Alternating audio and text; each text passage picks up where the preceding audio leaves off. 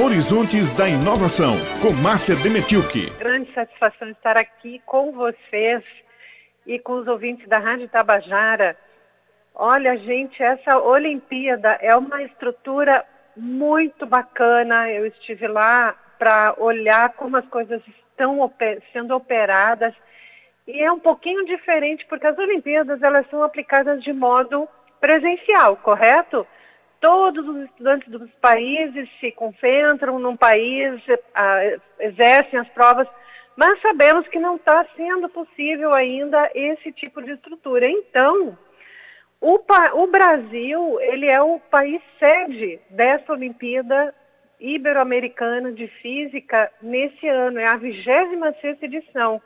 E foi montada uma estrutura de monitoramento virtual ela é distribuída em 17 países e é controlada de forma centralizada. E o controle disso tudo está sendo feito aqui na Paraíba. Uma parte em João Pessoa e uma parte em Araruna, no campus da Universidade Estadual da Paraíba, lá em Araruna. E, como você disse, são 61 estudantes de países que são da América Latina e de Portugal e Espanha. São 17 países que estão conectados nesse sistema virtual distribuído e especialmente montado. Bem, uh, esse, os estudantes eles estão competindo, na verdade, presencialmente, ou seja, em cada país eles se dirigem à sala onde é aplicada, onde são aplicadas as provas, e cada delegação pode ter quatro competidores. Então, as câmeras captam com detalhe a execução de cada estudante, né? E em outra sala acontece o monitoramento daquela sala. E todas essas salas no, no mundo, no América Latina e Ibéria, se conectam então lá em Araruna e são fiscalizadas lá em Araruna. E um, um, outro, esse centro de estudos lá em Araruna, ele conta com oito fiscais que estão monitorando lá.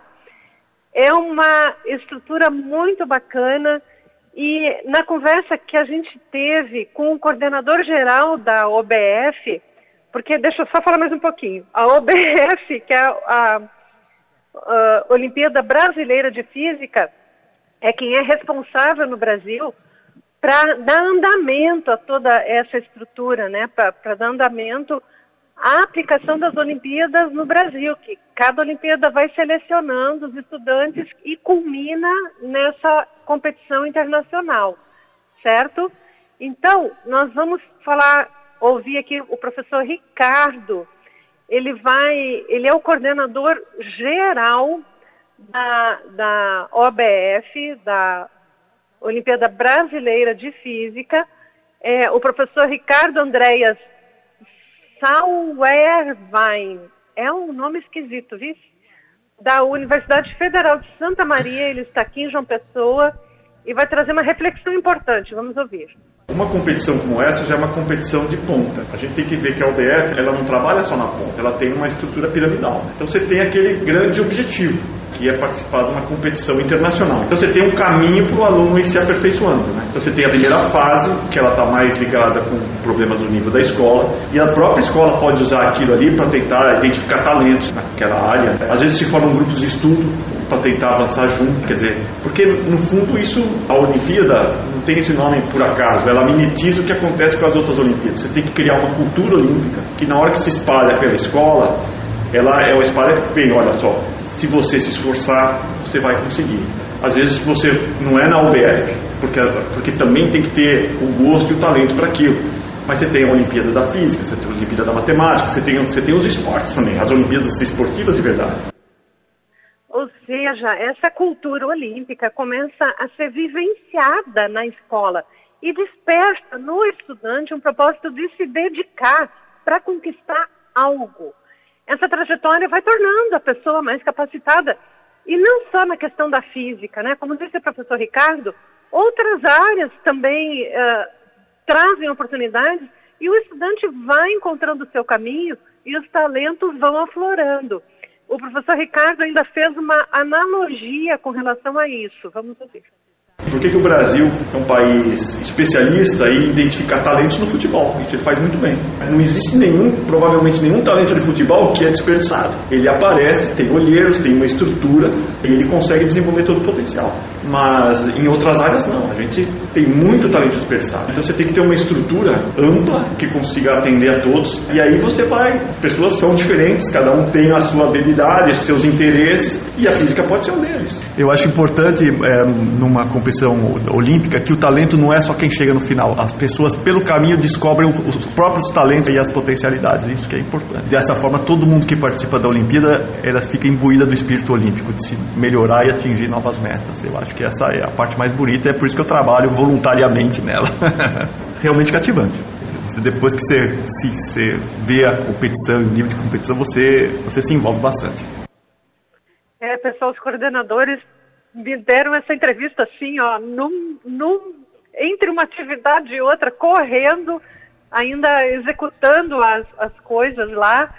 E eu quero acrescentar ainda que o governo do estado da Paraíba, por meio da Secretaria de Estado da Educação e da Ciência e Tecnologia, apoiou amplamente a implantação dessa estrutura tecnológica para a realização dessa Olimpíada, juntamente então com a Universidade Estadual da Paraíba, que disponibilizou estudantes que estão lá como técnicos e como os fiscais, os vigilantes, né? Além dos professores que estão fazendo é, essa coordenação toda local e internacional, certo?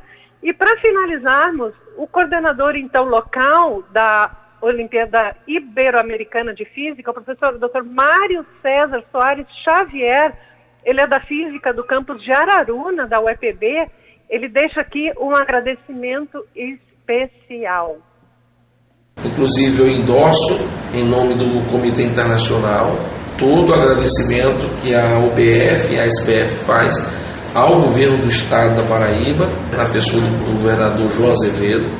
Nos deixamos assim muito gratificados pelo apoio e diretamente a pasta da Secretaria da Educação e também de Ciência e Tecnologia, que está bastante ligada a esse tipo de evento. Então, esse evento hoje no Brasil, ele é o maior evento de física para alunos do ensino médio. É o maior do Brasil. E está acontecendo aqui na Paraíba, na cidade de João Pessoa. Oh, que legal, né? Essa Olimpíada, então, o encerramento será na, no dia 4 de dezembro.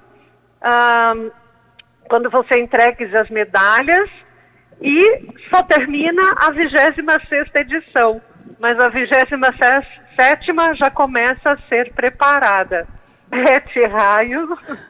É muito bom ver, assim, João Pessoa sediando um evento internacional desse porte. Sem dúvida alguma, os alunos se beneficiam muito, inclusive da questão do intercâmbio também, não é, Márcia? Olha, é, o intercâmbio ele se dá aqui nessa Olimpíada de forma virtual. E em cada uma das uh, dos intervalos entre as provas, então, nos dias que, que há os intervalos, são feitas apresentações virtuais, onde os, os estudantes todos se reúnem numa sala virtual e são apresentadas uh, especificidades aqui do Brasil. Ontem teve uma apresentação de um professor da área de música. Hoje vai ser a respeito de artes gráficas. Ah, na sexta-feira, quem vai apresentar vai ser o projeto Bingo, do Rádio Telescópio. Então, essa integração também se dá de forma virtual a partir desses eventos paralelos. Muito interessante, Márcia. Sempre muito interessante esses eventos, né? Essas é. inovações que você traz aqui para o Jornal Estadual. Muito obrigada, minha querida, mais uma vez pela sua participação aqui no Jornal Estadual. E até a próxima quarta-feira. Até quarta, gente. Um grande abraço.